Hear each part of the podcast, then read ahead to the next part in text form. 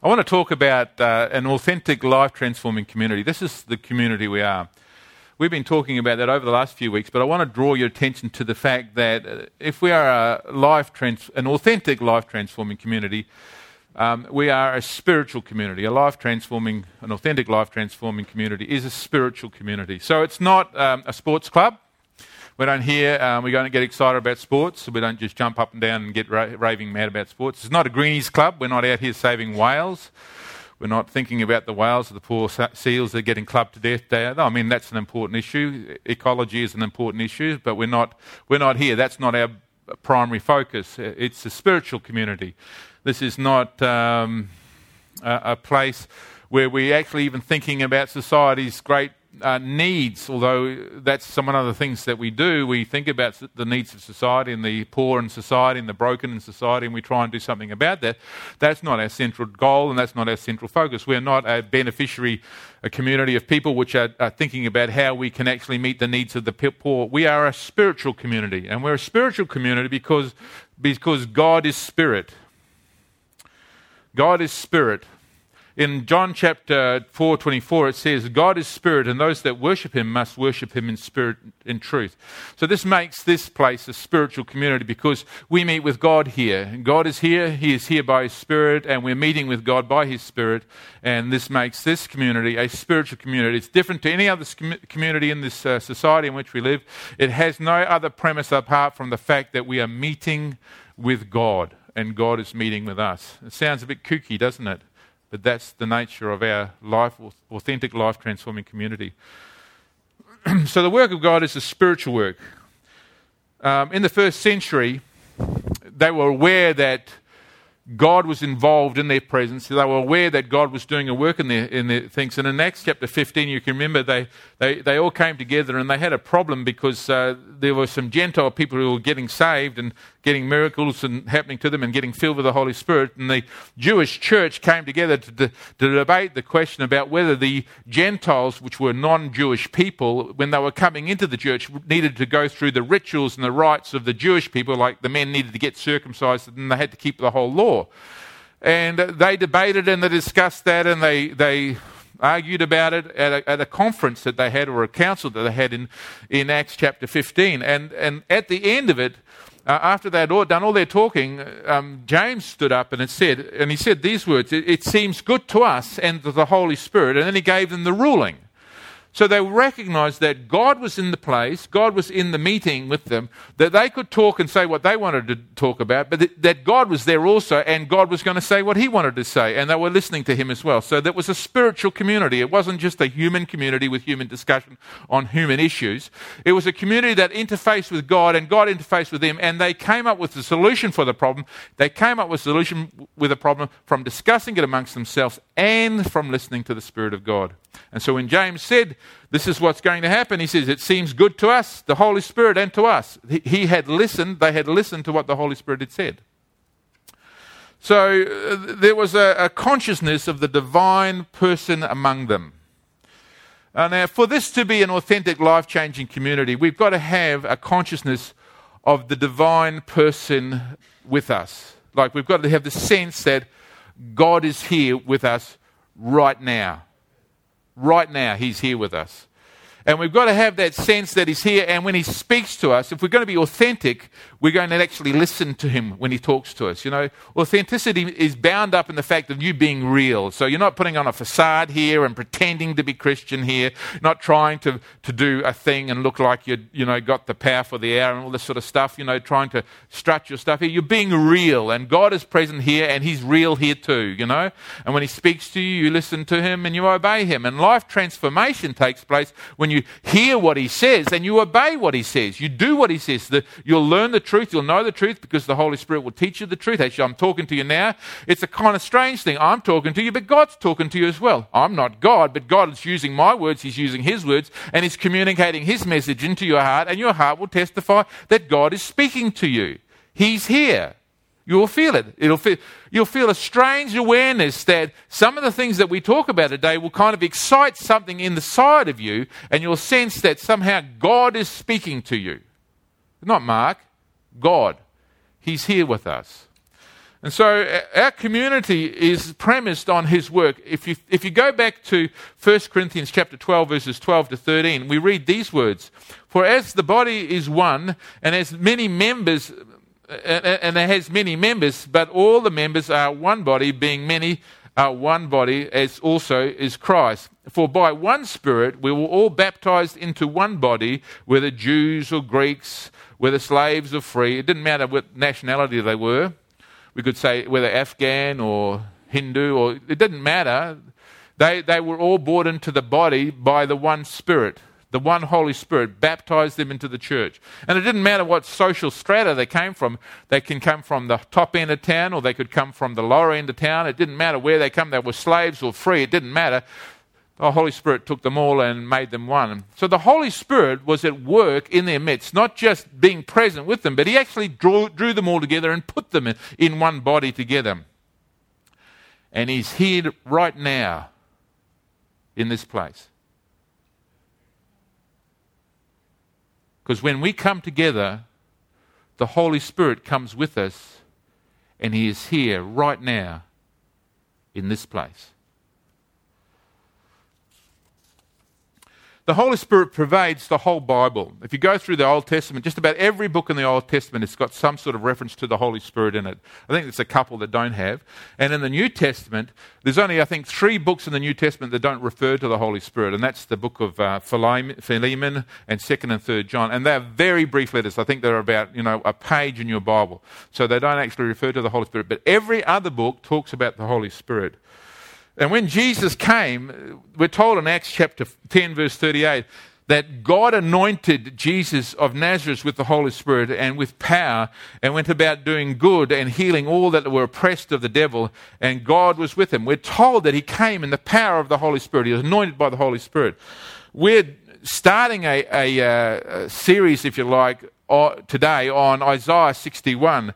And the first verse of Isaiah sixty-one, we'll follow this theme through to the end of the year, but the first verse of Isaiah sixty-one says, "The Spirit of the Lord God is upon me, because the Lord has anointed me to preach good tidings to the poor. He has sent me to heal the brokenhearted, to proclaim liberty to captives, and the opening of prison to those who are bound."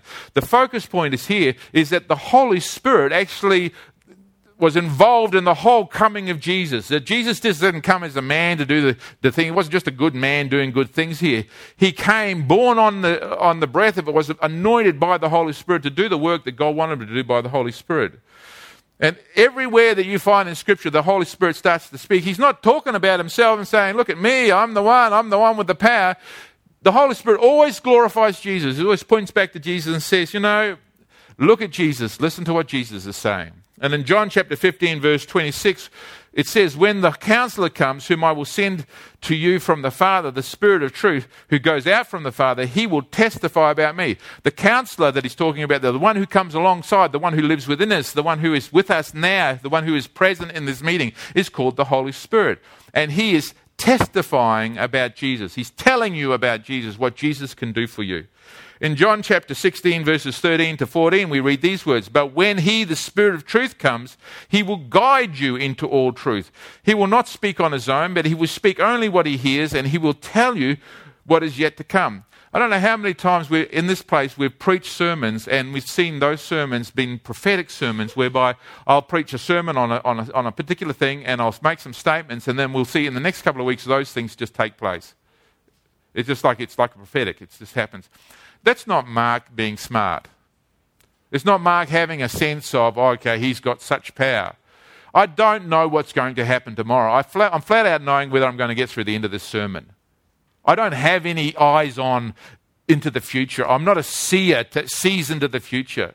If there's anything that comes out of my mouth that could be prophetic, that could talk about something, it's not because it's coming out of my head. It's coming from the Spirit of God, who wants to tell you what is to come. It's not me, it's God. God will actually do that. Sometimes, I remember I talked about shaking, how we were going to enter into a great time of shaking, and that was in December on the twelfth. And a couple of weeks, two weeks later, this whole region was, went under the floods. With no one, no one expected it, no one even saw it, but I, I warned this congregation that this was going to be a time of shaking, a shaking that we'd never seen before. And two weeks later, we had the floods come through here. God speaks to us. He lets us know what is to come. The Holy Spirit, He says that. And He'll bring glory to, to Jesus, and He'll take what is uh, from Jesus, and He'll make it known to us. And so there's this whole point that we're not to be sitting here in the dark, ignorant of what's going on.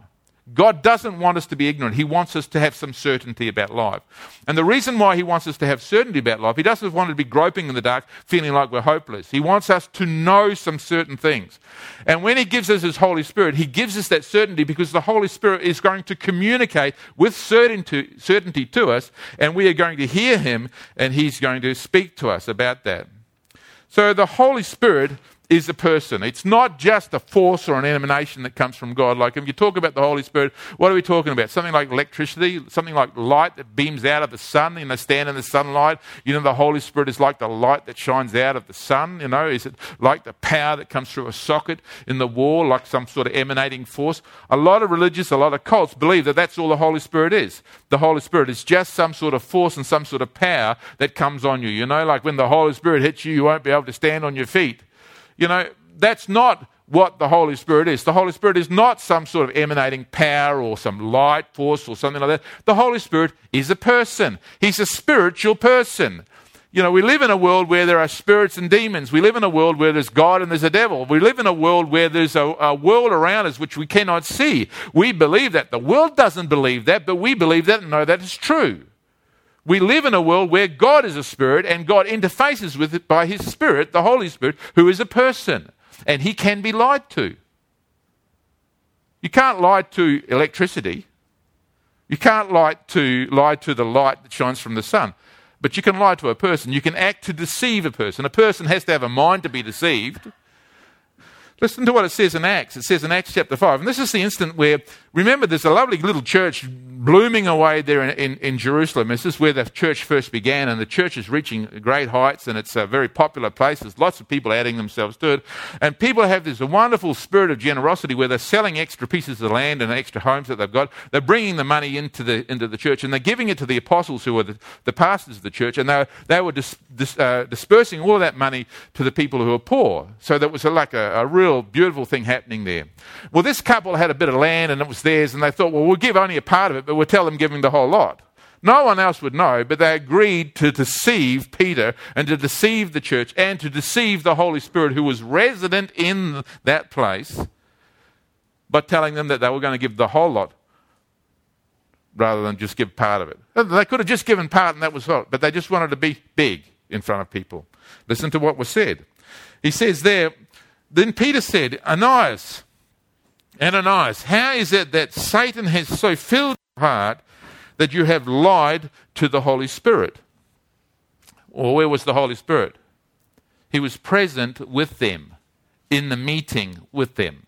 So when they were gathering together, there's probably a whole crowd of people just like us gathering together, and they couldn't see the Holy Spirit, but He was there with them. And when they came up to, when this couple came up to give their gift and they lied about how much they were giving, Peter was told by the Holy Spirit, who knows everything, that they're lying. And so Peter says, why has Satan so filled your heart that you would lie to the Holy Spirit? You're lying to God now. And have kept for yourself some of the money that you received from the land. And then in verse four it says this. It says, didn't it belong to you before it was sold? And after it was sold, wasn't the money at your disposal? What made you think of doing such a thing? You have not lied to man, but you have lied to God. So what you have in those two verses is an amazing statement. You've got the Holy Spirit is a person who can be lied to. The Holy Spirit is God. Okay? So God is present here. The Holy Spirit is present here. Listen to what it says in the next verse. He says, in Acts chapter five verse nine, he says, and Peter said to her, and this is his wife, because he dropped down and died, because his wife wasn't there. She came in, and he says, come here, love. He said, tell me, the money that you got for the land, was it this amount? Now, she could have told the truth at that point of time, but she had already decided with her husband to lie. And she said the same lie again. And Peter says, well, you know, the same thing that happened to your husband's going to happen to you now. Listen to what he said. And Peter said to her, how could you agree to test the Spirit of the Lord?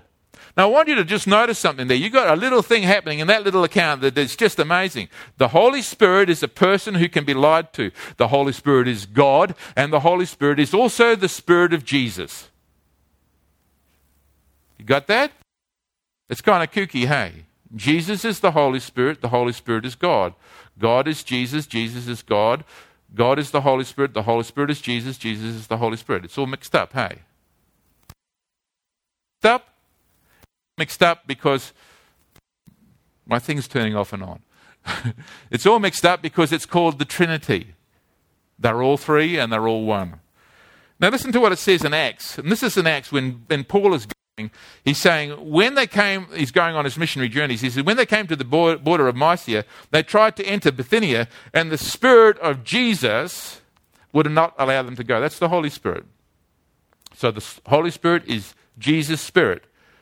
Jesus' Spirit is God's Spirit. God's Spirit is the Holy Spirit. The Holy Spirit is Jesus' Spirit. You see? It's all connected. You can't divide them, and they're not the same. They're all different. They're all the same. And God is here in this place. Jesus is here in this place. The Holy Spirit is here in this place right now. Right now. Jesus said, where two or three are gathered in my name, there I am in the midst of them. That's a very profound truth. He's here with us today. We don't have to call him down. We don't have to make it right for him to come down. He came in when we walked in. He's here with us right now.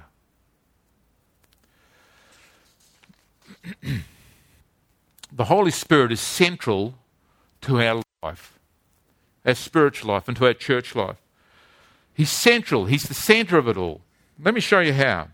In Hebrews chapter nine, verse fourteen, we know that the work that Jesus did on the cross, when he shed his blood on the cross from our sins, was done by the eternal Spirit. Because it says in, in Hebrews chapter nine, fourteen, how much more then will the blood of Christ, who through the eternal Spirit offered himself unblemished to God, cleanse our consciences from acts that lead to death to serve a living God. We can serve God because our conscience has been cleansed from dead works to serve him, but the cleansing took place by the blood of Jesus, and that took place because the eternal Spirit accomplished that in Jesus. He was there helping Jesus. He was there anointing Jesus. He was there strengthening Jesus. He was there working with Jesus to help Jesus to go through the whole of the thing that he went through when he shed his blood. The eternal Spirit of God, the God Spirit, was there with him going through the whole thing, helping him to achieve that so that we could have new life, be cleansed from our sins, that we could have a clean conscience to serve God. And from him... Uh, you have received the conviction of sin. In John chapter sixteen, verse eight, it says, when, the, when he comes, and he talks about the Holy Spirit, the Comforter, he will convict the world of guilt in regard to sin and righteousness and judgment. And I want to, we've talked about this before. We've talked about the sense of the thing that the Holy Spirit does. How do you know that God is speaking to you? How can I tell it's God's voice speaking to you? We know that our conscience, we all have a conscience that testifies whether it's right or wrong. That is like the candle of the Lord, and the Holy Spirit begins to work on your conscience to tell you that you're not in the right place. You've got to know that you're not in the right place so you can get out of the wrong place to get into the right place. So you've got to know that you're bad to, to, to, to, to ask God to help you to be good. You know, if you don't know that you're bad, you don't know you're doing anything wrong. If you don't know you're sinning, you don't know you've done anything wrong, you can't do anything about it. So the Holy Spirit comes and he says, the first thing I'm going to do, he says, I'm going to talk to every one of you, and you will have all, if you're a believer today, you will have all felt this. And if you're not a believer today, you'll probably feel this as you go along. You will feel like there's a weight of guilt in your life. Guilt. Like you have broken some serious rules. Somehow, you, whether it was telling lies, whether it was stealing, whether it was committing adultery, whether it was uh, sexual immorality, whether it was coveting your neighbor's goods or your neighbor's wife, whether it was uh, dishonoring God and swearing in his name, taking his name, whether, you will have a sense in your life of a great debt before God, like you've got, like you've got serious problems. If you were to die now and face God, you know you're not in the right place. Now, who tells you that? Where do you get that from? I mean, you're just born, you just go up, and you do some bad things, and all of a sudden you're aware of it? How did you get aware of it? I mean, you know, if you're an evolving animal, you just bark like a dog, do what you like, and just go on with life. You know, well, you don't sit and see a dog sitting in the corner feeling guilty for its sin. It's probably scared that you might boot it because it's not what you want to do, but it doesn't feel guilty for it. He'll just do it again if it can. Oh, we get like animals after we keep on doing the wrong thing all the time, all the time, all the time, all the time. We keep on hardening our hearts. Stop listening to the Holy Spirit. Stop listening. Stop listening. We just keep on doing the wrong thing. And later on we say, why is it wrong? Why is it wrong? Because we've hardened our heart. So when the Holy Spirit comes, it says he's going to convict. He's going to refute. He's going to confute. He, he will generally, it says, he suggests of the shame that a person convicted. He'll make you feel ashamed. That's just something inside happens. And you say, who's making me feel ashamed? Why cannot I just say it's okay to do it and get away with it? Why do I have to have guilt? Because God is here, he loves you, and he's speaking to you. He communicates that guilt. He tells you your fault.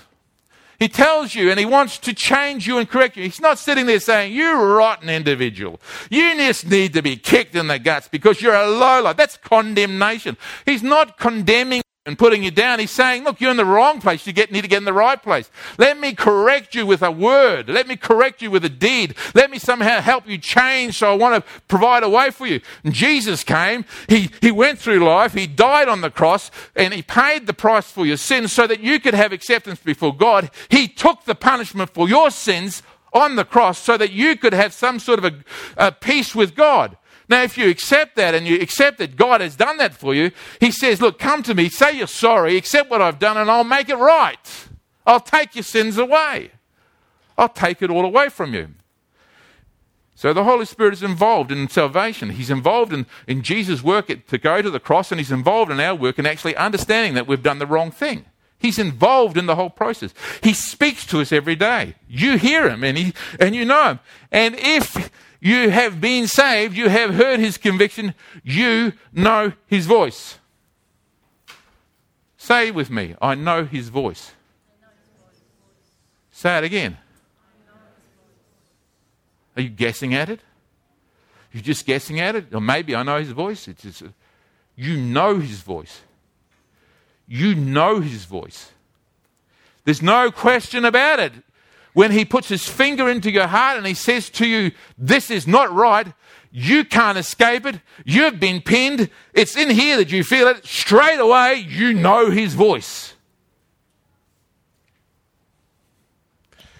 And he wants to fill your life, to empower you and enable you to be all that God wants you to be. That's the wonderful thing. He's not just there to make you feel guilty.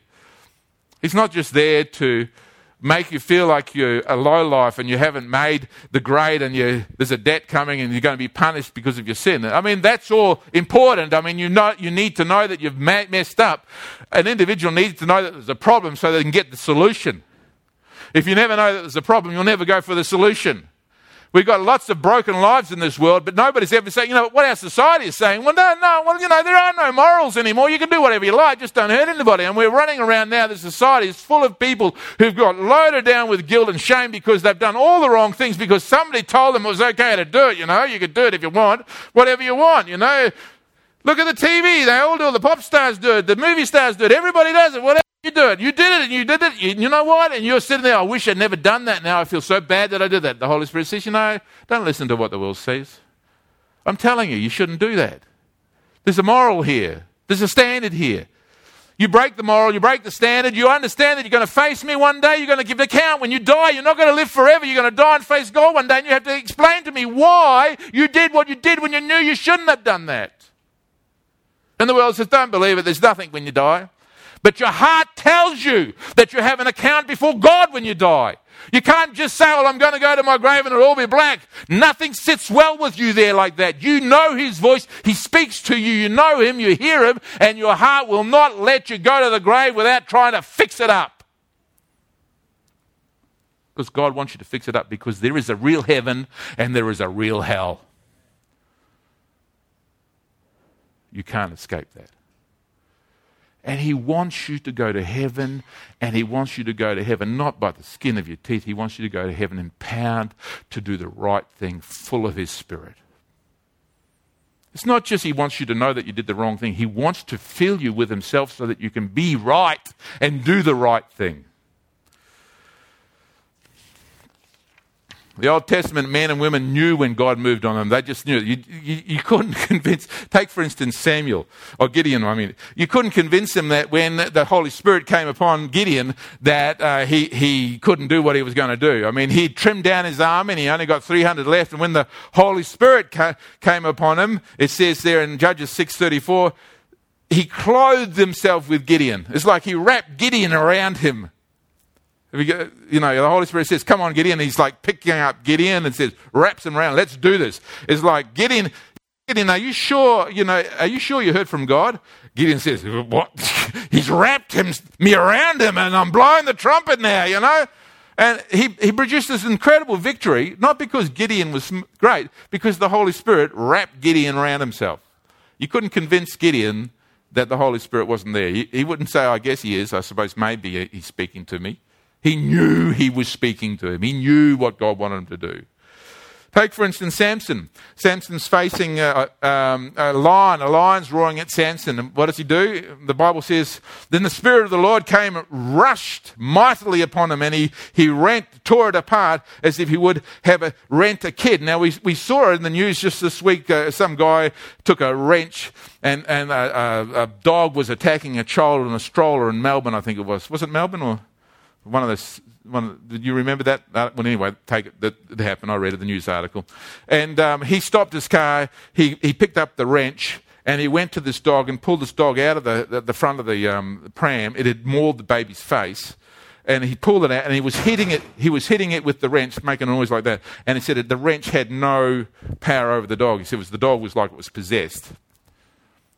So, I mean, here we have Samson, and the Spirit of the Lord comes upon him mightily. He rushes up to this lion, not just a dog, and he rips the thing apart. Just pulls it apart as if he was ripping a tender little kid apart, a little goat. You can't say to Samson, Samson, are you sure that the Holy Spirit was actually um, on you at that point in time? You know, uh, did you? Well, I guess he was. Maybe he was. Samson knew that what he had done was under the power of God's Holy Spirit. He just knew it. How could you do that? How can you rip a lion apart like that? He knew it. You take Saul, for instance. Saul is another one. He was uh, anointed with oil to be king. He was the first king that Israel wanted. And um, and uh, they uh, Sa- uh, Samuel said to him, well, come over here and I'll anoint you with oil. And so he was anointed with oil and... and um, when the Holy Spirit came onto him, it changed his heart, changed him into a new man. Had a complete change. This is what he said in Samuel, First Samuel ten, verses six to ten. And when the Spirit of the Lord came on Saul, he prophesied and was turned into another man. He's so changed. When the Holy Spirit came onto his life, he's so changed. In verse nine it says, and he was, it was so that when he had turned his back to go to Samuel, from Samuel, God gave him another heart. He changed his heart. You know, it, that, wouldn't that be lovely, you know? You could say to Saul, Saul, what's happened now? I mean, you've just been anointed with oil. You just left Samuel. What happened? Mate, I just feel like a new man. Are you sure? I mean, I guess I am. M- maybe I am. No, well, what happened? He began to prophesy. Like he stood up and said, the Lord, and he started to prophesy like he was a, a prophet. You, you couldn't say to him, maybe, or maybe have a guess about it. He knew that something had changed in him. He knew because the Holy Spirit had touched him. So when the Holy Spirit does the work in your life, there's no guesswork, no maybe or perhaps. It's a definite. Think about that. When the Holy Spirit does the work in your life, there's no, it's no guesswork in it. It's no maybe. It is a definite, an absolute. You, you may, you may dodge it. You may question it. You may undermine it.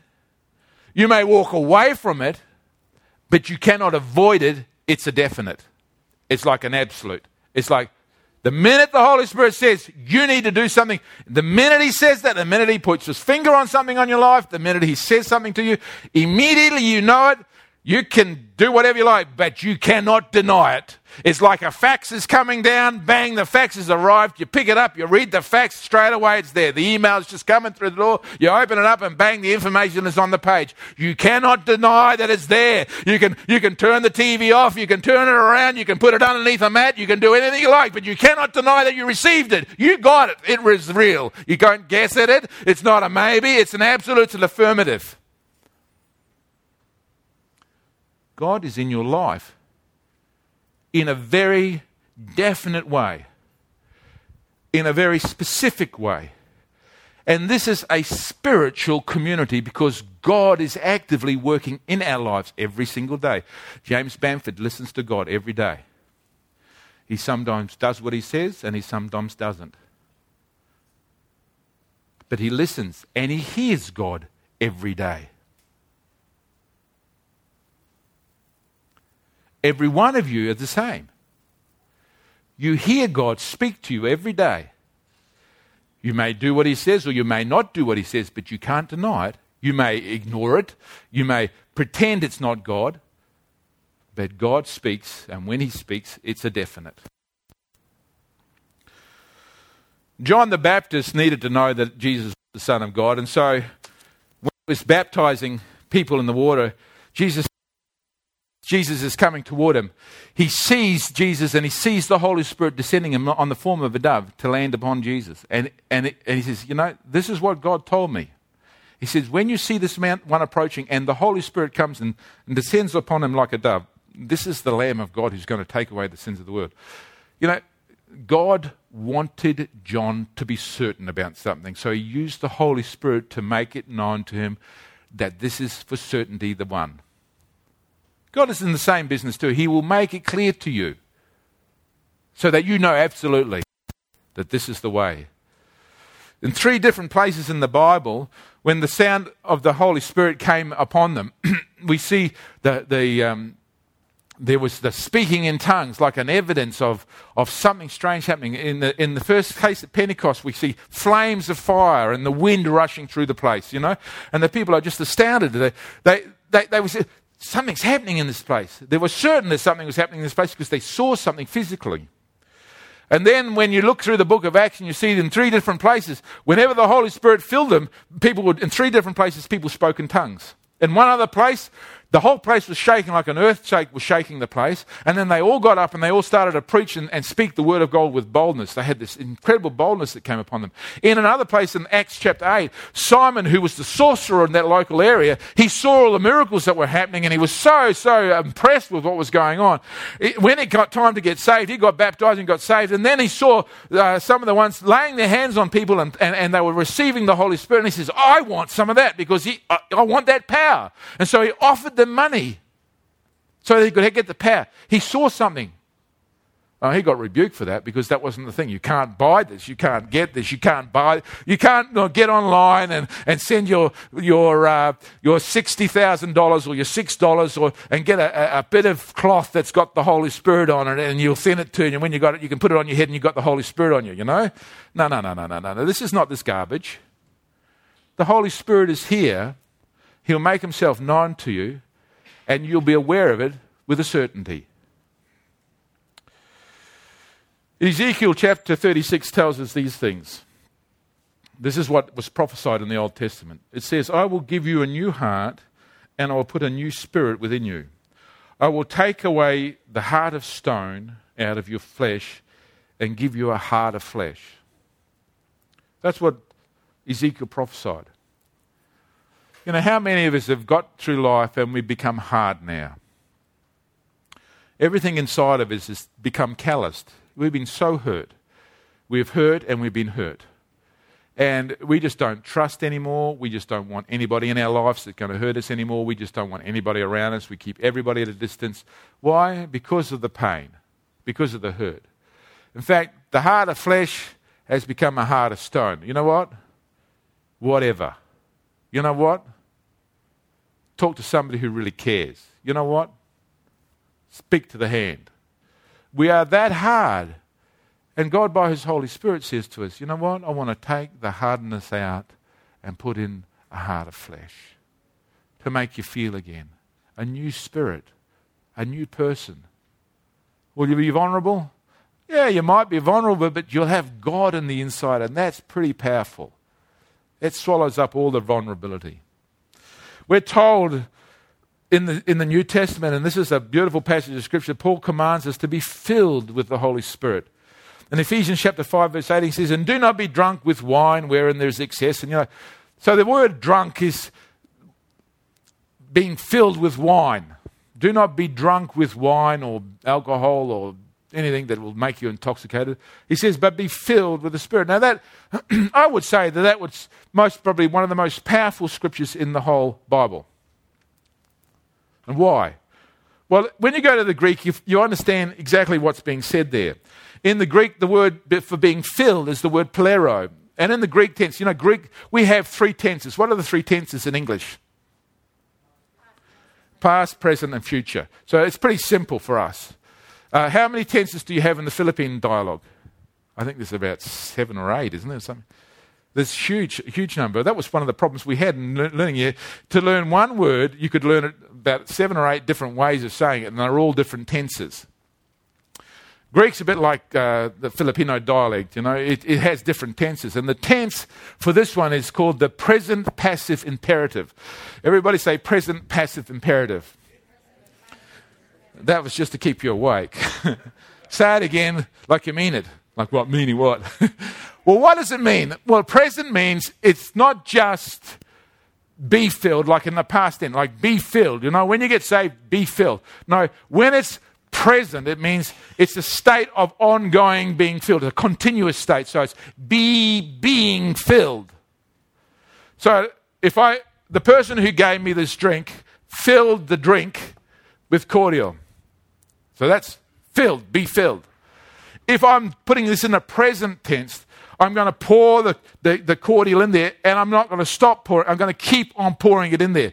I'm going to keep on pouring it until it's overflowing, and then when it's overflowing, I'm not going to stop. I'm going to keep on pouring it in there. That's that's just be being filled. Always, continuously, never stopping, be being filled. So that's what it says. Not past tense, it's present tense. It's present and it's passive because it's saying that the, the person who's being filled is you. So you are the vessel and the Holy Spirit is filling you, continuously filling you. And you are being filled continuously. You are the person. And it's it's also imperative. And the imperative is, is a scary thing because this is what makes it so powerful. It's not an invitation like a Phoebe, would you please, could you, would you like to be filled with the Holy Spirit? You know, like an invitation. You know, it's up to you, you decide. No, in the Greek it says, no, this is not an invitation. This is an absolute command requiring. So what he's actually saying to you, he's saying to you is, this is what you have to be doing all the time. Be being filled with us. And it's, this is not optional. This is a command. This is a necessity. You need to be doing this continuously. Well, what makes that important? I mean, what, well, what's the difference, Mark? I mean, I walk around feeling guilty all the time. What are you, what are you, what are you talking about? What is being being filled for James Bamford? What is be being filled for for Phoebe? What's be being filled for Mike? What what is this? You know, what does it mean to be be being filled all the time, every day, filling yourself up with the Holy Spirit? Well, we're we're told a little bit more about what it is to be filled. In in it says it's to make full, to fill up, to fill up to full. To abound, to furnish, to render full, to complete, to fill to the top, to the brim, to overflow. So we know that. So what does it mean though? Well, how do you do that? I mean, there's no point in us talking about something if there's no sense of how can you do that? The, the stupidest thing in Christianity is, is people standing at the front there telling you what to do, and then you say, but yeah, how do you actually do that? I mean, there's a gap between being able to do a thing and being told to do it. You know, it's like, like if I told you to go and put a noggin in, and you'd sit there and think, you know, if you have no understanding of what I'm talking about, you wouldn't have a clue what I meant by go and put a noggin in. I'd say it's a, it's an imperative command. You know, the building will not stand unless it has noggins. Go and put a noggin in. And you, you'd say, I want to do it. I, I want to do it, but I don't know what to do. And that's the nonsense that we have in church sometimes. Ministers stand up front and they say to you, oh, this is what you have to do. You have to do it. Be filled with the Spirit. And you know, you sit down and you think, be filled with the Spirit. What does that actually mean? How do you actually apply that? How do you actually do that on a daily basis? How do you actually live, be being filled with the Holy Spirit? How does James Bamford take this home and put this into practice next week? And if I can't tell James how to do this, well, then James sits there and says, I haven't a clue. I hear the words that you're saying, but I don't understand what you're saying. I don't know how to put this into practice. And really, if you don't know what to do when you leave this place, I've failed and God's failed because you haven't been communicated properly. So what is be being filled with the Spirit? What does it look like on a daily basis? What does it look like when we walk through life? How will Phoebe take this lesson and move with this lesson and move on? Let's have a look at what it says in the scripture. Be being filled is a figurative statement. It's not, we know it's not literal, because the Holy Spirit is a person, not a liquid. So all I could say about this bottle, I could say, be being filled with cordial, and be be continually filled with cordial and walk around and have an endless supply of cordial coming out everywhere. Um, that would be, okay, be being filled with cordial. Uh, if you're drinking alcohol and you're be being filled with alcohol, you're getting drunk and you're under the influence of the alcohol, hey? But that's literal. This is figurative. There's a difference between a figurative word and a literal word. A literal word means that you do it literally. When it, a word is given in a figure, you have to understand it in a figure. You have to try and understand it differently, because it's not saying literally that the Holy Spirit is going to come like God and He's going to come into your head. And we hear this in churches. He's going to pour, fill, fill, fill, fill. Oh, He's overflowing there. You've got to get drunk with the Spirit. You know, oh yeah, I've got the Holy Spirit on me. You know, and they're walking on. You see that nutty stuff. You see that crazy stuff in lots of churches. You see them wandering around, falling over, and they can't even, they're barking like dogs. They can't say two. And you say, what's going on? They say, oh, it's the Holy Spirit. I'm drunk with the Holy Spirit. Why? They think it's literal. But the fruit of the Spirit is self-control. So how can you lose self-control being under the power of the Holy Spirit? It's impossible, because it's not His character to do that.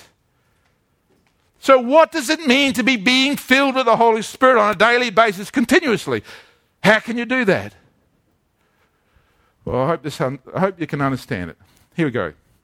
Galatians chapter five. Galatians chapter five, it says, if we live in the Spirit, let us also walk in the Spirit. Uh, again, here it is. It's still vague. If you live in the Spirit, as if, as if Jesus has made you alive by the Spirit, then also keep on, keep step with Him, you know, walk with Him. But what does it mean? How do you do that? Well, it says, Woost, he's a guy, or I call him Woost, but some people call him West. I don't know how you pronounce it. I've heard both, but it doesn't matter. He's a, he's a Greek linguistic man. He knows his Greek. He says, in the view of the fact that you have been sustained by spiritual life, by the Spirit, the means of the Spirit, let us now go on ordering our conduct. And then he says these words. The word Spirit, referring here to the Holy Spirit, is in the locative of sphere. That's one of those crazy Greek things that we would never have known if you studied, unless you study. Now, the locative sphere is another language thing that happens in the Greek. When they, when they give you something, they say, this is in this locative of sphere. That means it's, it's in the sphere of something, and could be charted by a dot in a circle. Now, what on earth does that mean? So what you got? Here we have a dot in the middle of a circle. What does that mean? Well, you are the dot, and the circle is the Holy Spirit. So whatever you do in your life, whenever you walk in to be being filled with the Holy Spirit, is to recognize that you're in the center of the Holy Spirit, and the Holy Spirit is surrounded about you all the way, all the time. Well, what does that mean? How does James Bamford take that to school on Monday? Watch out, don't come near me. I got the sphere around me. Whoa, watch that sphere. Oh, oh my sphere's bumping into your sphere. Bubble man everywhere. What does it mean? Well, this is what it means. The dot is ensphered with the circle, within the circle. The excitation is there, therefore is Be constantly conducting yourself in the sphere of the Spirit. Now, what does that mean? Here it is in plain English. That is, determine every thought, every word, and deed by the leading of the Holy Spirit. So before you think a thing, say, God, do you want me to think that? Before you say a word, you say, Holy Spirit, is that the right word for me to say? Before you do anything, say, God, is that what you really want me to do? Oh, now James Bamford can take that home, because he can take that home and he can sit down and he can think, you know what? Mum's asked me to do such and such and such. I don't know what she'd ask him to do, but maybe mow the grass in the backyard. Mum's asked me to mow the grass in the backyard. Well, that's pretty hard. I'm not going to do that. You know, and she'll decide not to go. He might decide not to do that. He's got to now think, now, you know, I know the Bible, and the Bible says, children, obey your parents. Now, that's going to be hard. I mean, Mum, obviously, when she said mow the back lawn, she she wasn't looking straight, because it's just a it's just a terrace of, of rocks. How can you mow that? So he's going to think now, God, what do you want me to do here? And he might say, you know, go and talk to your mum about it. Are you all right, Mum? Are you having daydreams? Or what do you want me to do? Pull out the weeds? See, he's going to actually not going to say, oh, forget it. He's going to actually say, Holy Spirit, what do you want me to do about that? What do you want me to think about that? What do you want me to feel about that? Phoebe may be going home, and there might be time, and Mum's just gone out to do some washing or something, and she might say, oh, there's, a, there's a show on the T V I want to see, but Mum said I can't watch that T V show, but I'm going to watch it while she's out.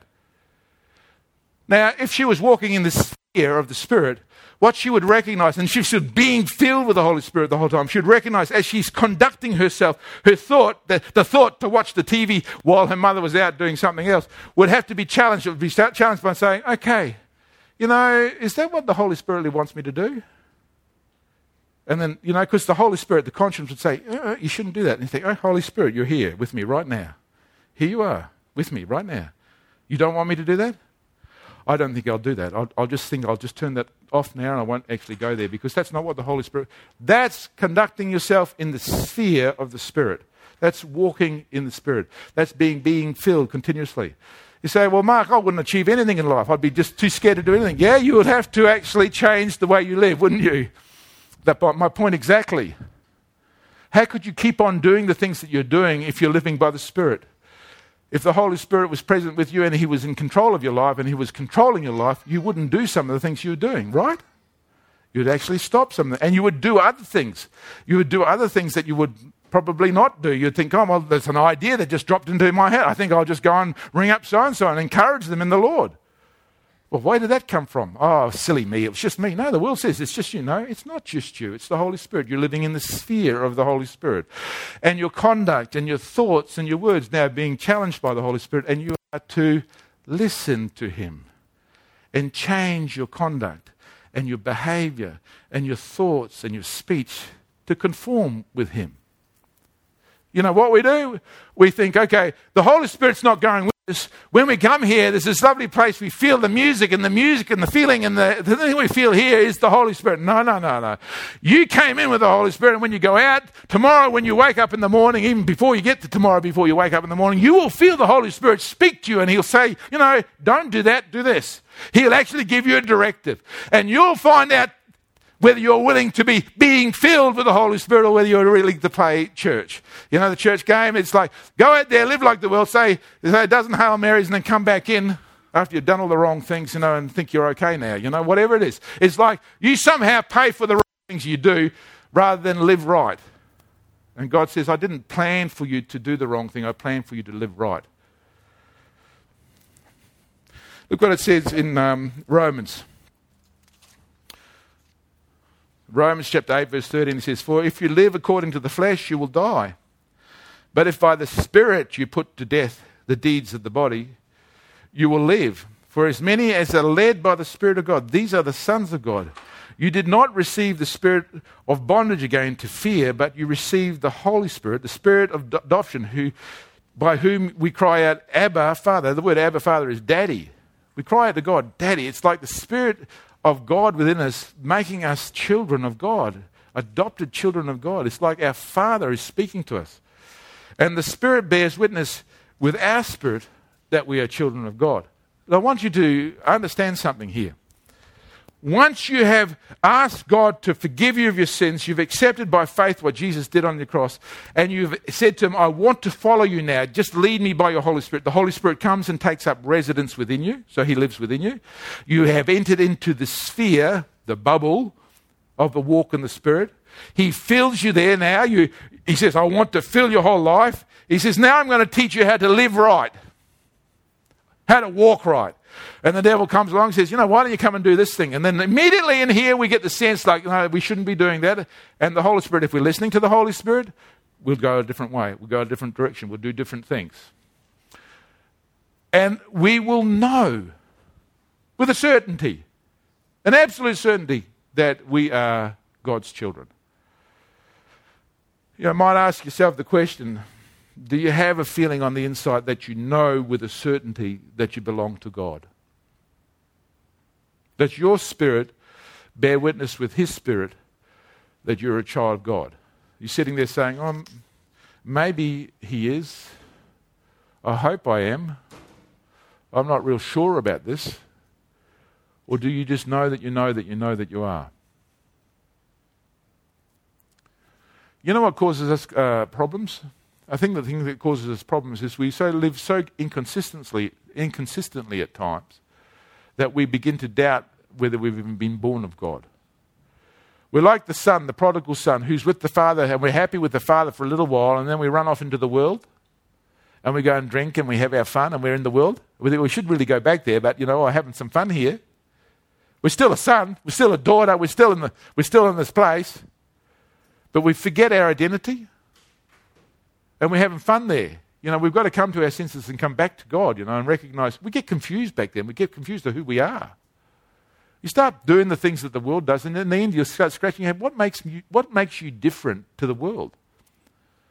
You know, there's not any notable difference any longer. There's, there's, you know, you're just like everybody else, you know. I think you preached on that last week, didn't you? But what makes you so different? Well, I'll tell you what makes you so different. It's living in the sphere of the Holy Spirit, walking with the Spirit, talking with the Spirit, going to make you very different. You're going to know you're different, and you can know that he is going to make you different. You know, in um, in First Corinthians chapter two, verse twelve, it says, and now we have received not the Spirit of the world, but the Spirit of who is from God, that we might know. Everybody say know. Might know. No, I might guess at. Or you guess at, hey? We will have a guess at it. If you ever sit down and watch, you know, Win a Million Dollars, you know, they come to the last question. This is a big question. You've got three choices here.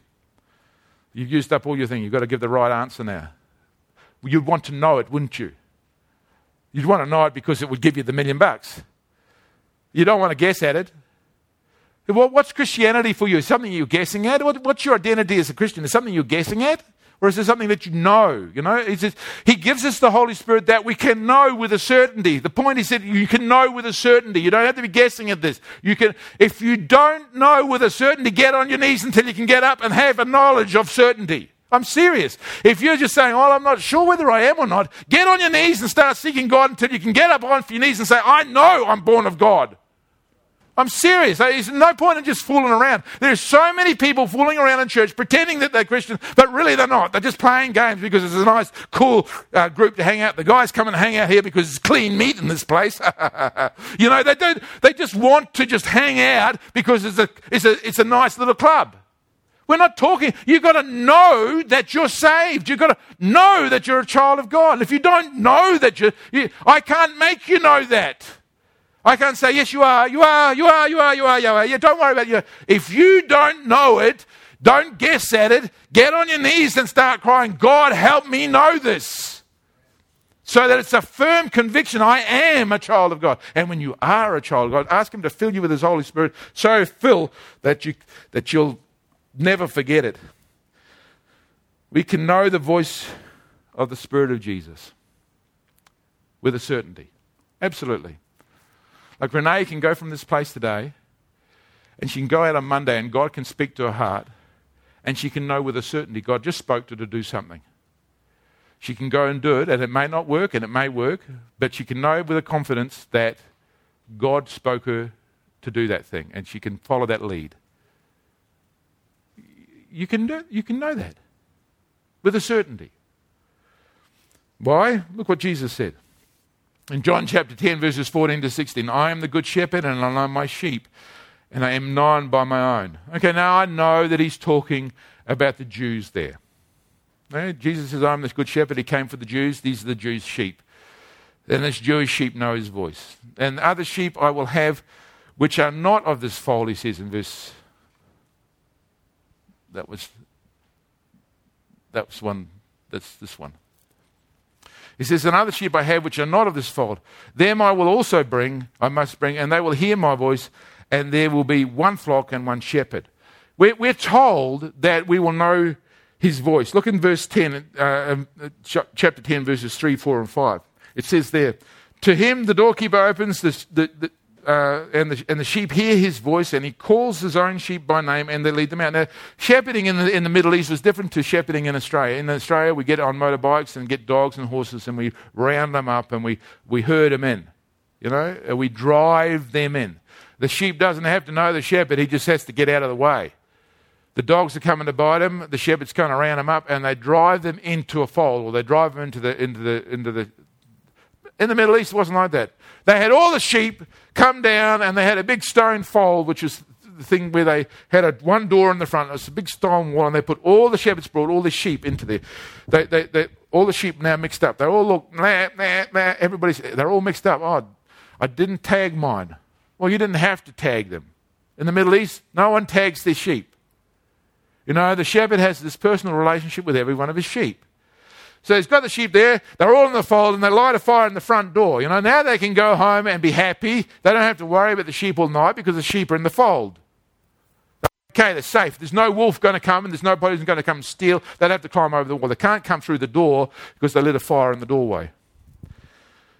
So anyways, in the morning, the shepherd comes down and he says... Come on, sheep, sheepy, sheepy, sheepy, sheepy, sheepy, sheepy, sheep. And off he goes, he calls the sheep, and the sheep, ah, oh, that's my shepherd. And he, and he starts walking away, and as he's walking away, his sheep follow him because they know his voice. Jesus is using this as a picture of what it is to be one of his sheep. He says, you will know my voice. There's a certainty about that. It's not, I, I hope I know his voice. You will know his voice. He'll say, come on now, you've got to come with me, Linda. Come on, Linda. And you go, bleep, bleep, that's Jesus calling my name. And off I'm going. Linda's running now after Jesus. Why? Because Linda knows Jesus' voice. She's acquainted with Jesus. She knows Jesus' voice. She knows when he speaks. She hears him speak. She knows for a certainty it's him, and she will follow him. And they won't, he won't follow, she won't follow a stranger. If somebody says, oh, Linda, why don't you come this way? You know, what will happen? And Linda, she's like, oh, that sounds a bit weird to me. I don't think I'll go there. Because she knows the voice of the shepherd and she knows the voice of a stranger. And she won't go there. And Jesus says, yes, I'm going to lead my sheep and they will know me. That's the certainty. I like that about that. Look at fourteen, chapter fourteen, verse sixteen to eighteen. And I will pray the Father, and he will give you another helper, that he may abide with you forever, the Spirit of truth, whom the world cannot receive because it neither sees him nor knows him, but you know him, for he dwells with you and he will be in you. Now, I like that, because everybody here who's born of the Spirit of God, who has Jesus in their heart, will know his voice. I can die tomorrow. It's okay. I can die this afternoon. It's okay. I can pass away from this earth. It's okay. You know why it's okay? Because you're not here because I'm the shepherd. You're here because Jesus is the shepherd. And even if I die before I finish the sermon, the shepherd will look after his sheep. And you know his voice, and you hear his voice. And that's a certainty. Are you aware of that? Do you have that confidence? Do you have that certainty? Do you have that personal relationship with Jesus, the shepherd? Does his Spirit dwell within you? Does he speak to you and tell you of the things of Jesus, and you hear him and you know him? Does he, sp- does he speak to your conscience? Does he let you know what to do, what not to do, and you hear him and you know him? Are you aware of what's going on? You know, the world, the flesh, and the devil will tell you, no, it's all in your head. There's no spiritual life, you know. It's all here and now. Just live it up for the day, you know. Have a fun. Have fun today and tomorrow, you know. You never know what will happen to live. Eat, eat drink, and be merry, for tomorrow you might be dead. Yeah, It says there's no demons and there's no angels, there's no Satan, there's no heaven, there's no hell, there's no Holy Spirit. That's what the world would say to you. But you know what? You know him. And all that garbage doesn't wash with you because you heard his voice. He's spoken to your heart and he lives inside of you. Now, everything in this world is going to try and get you to dismiss that, trying to get you to walk out of that sphere of the Holy Spirit, to live somewhere else other than in the bubble with God. Everything in life will try and press around you, trying to crowd you, so that in all the rough circumstances that you face in life, you're going to feel like you can't hear his voice. You can't see him anymore. He's going to try and block it all out for the devil's going to try and block it all out. But you know what? He can't get to the Spirit of God because the Spirit of God lives inside of you. No matter where you go, he goes with you. He says, I will never leave you, nor will I ever forsake you, where you may boldly say, the Lord is my helper, I shall not fear what man shall do unto me.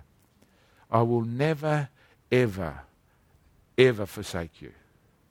No one shall take you out of my hand, he says. Why?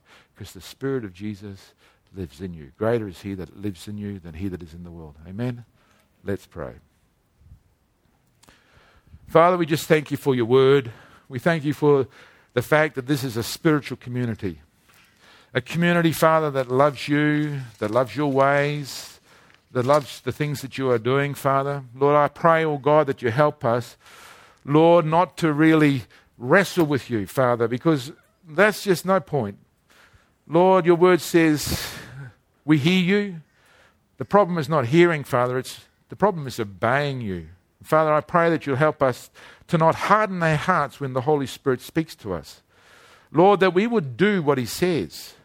Lord, that we would not be rebellious, that we would not be willful, but that we would be co- compliant and we would be being filled continuously, living our words, our speech, Father, our conduct, our behavior, our thoughts, our imagination, Father, would be living in the sphere of your Spirit, that we'd be checking everything with you, Lord.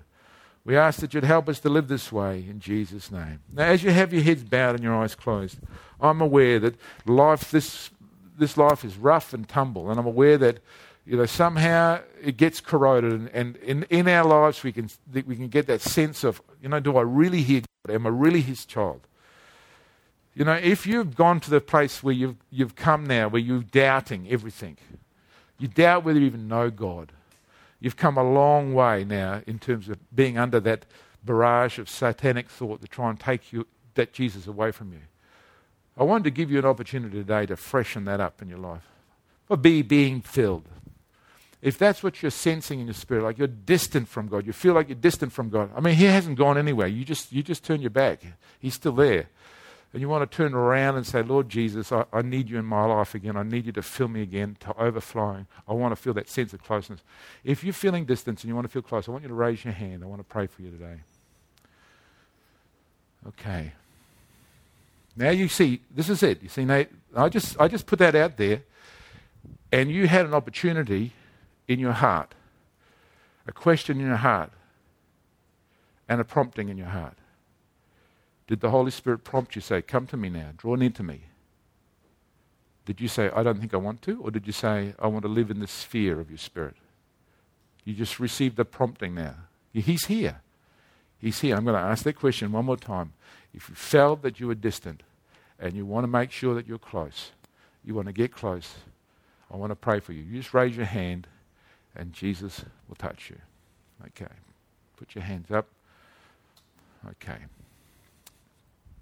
All right, I want those, so everybody here can pray this prayer, but especially those who who uh, put the indicator with their hand. I want you to pray this prayer and pray it from your heart. Lord Jesus, I come to you now. I recognize you've been speaking to me. And I want you to come into my life with such force and such vigor that I can't ignore you anymore. Please cleanse my conscience from dead works, that I might serve you.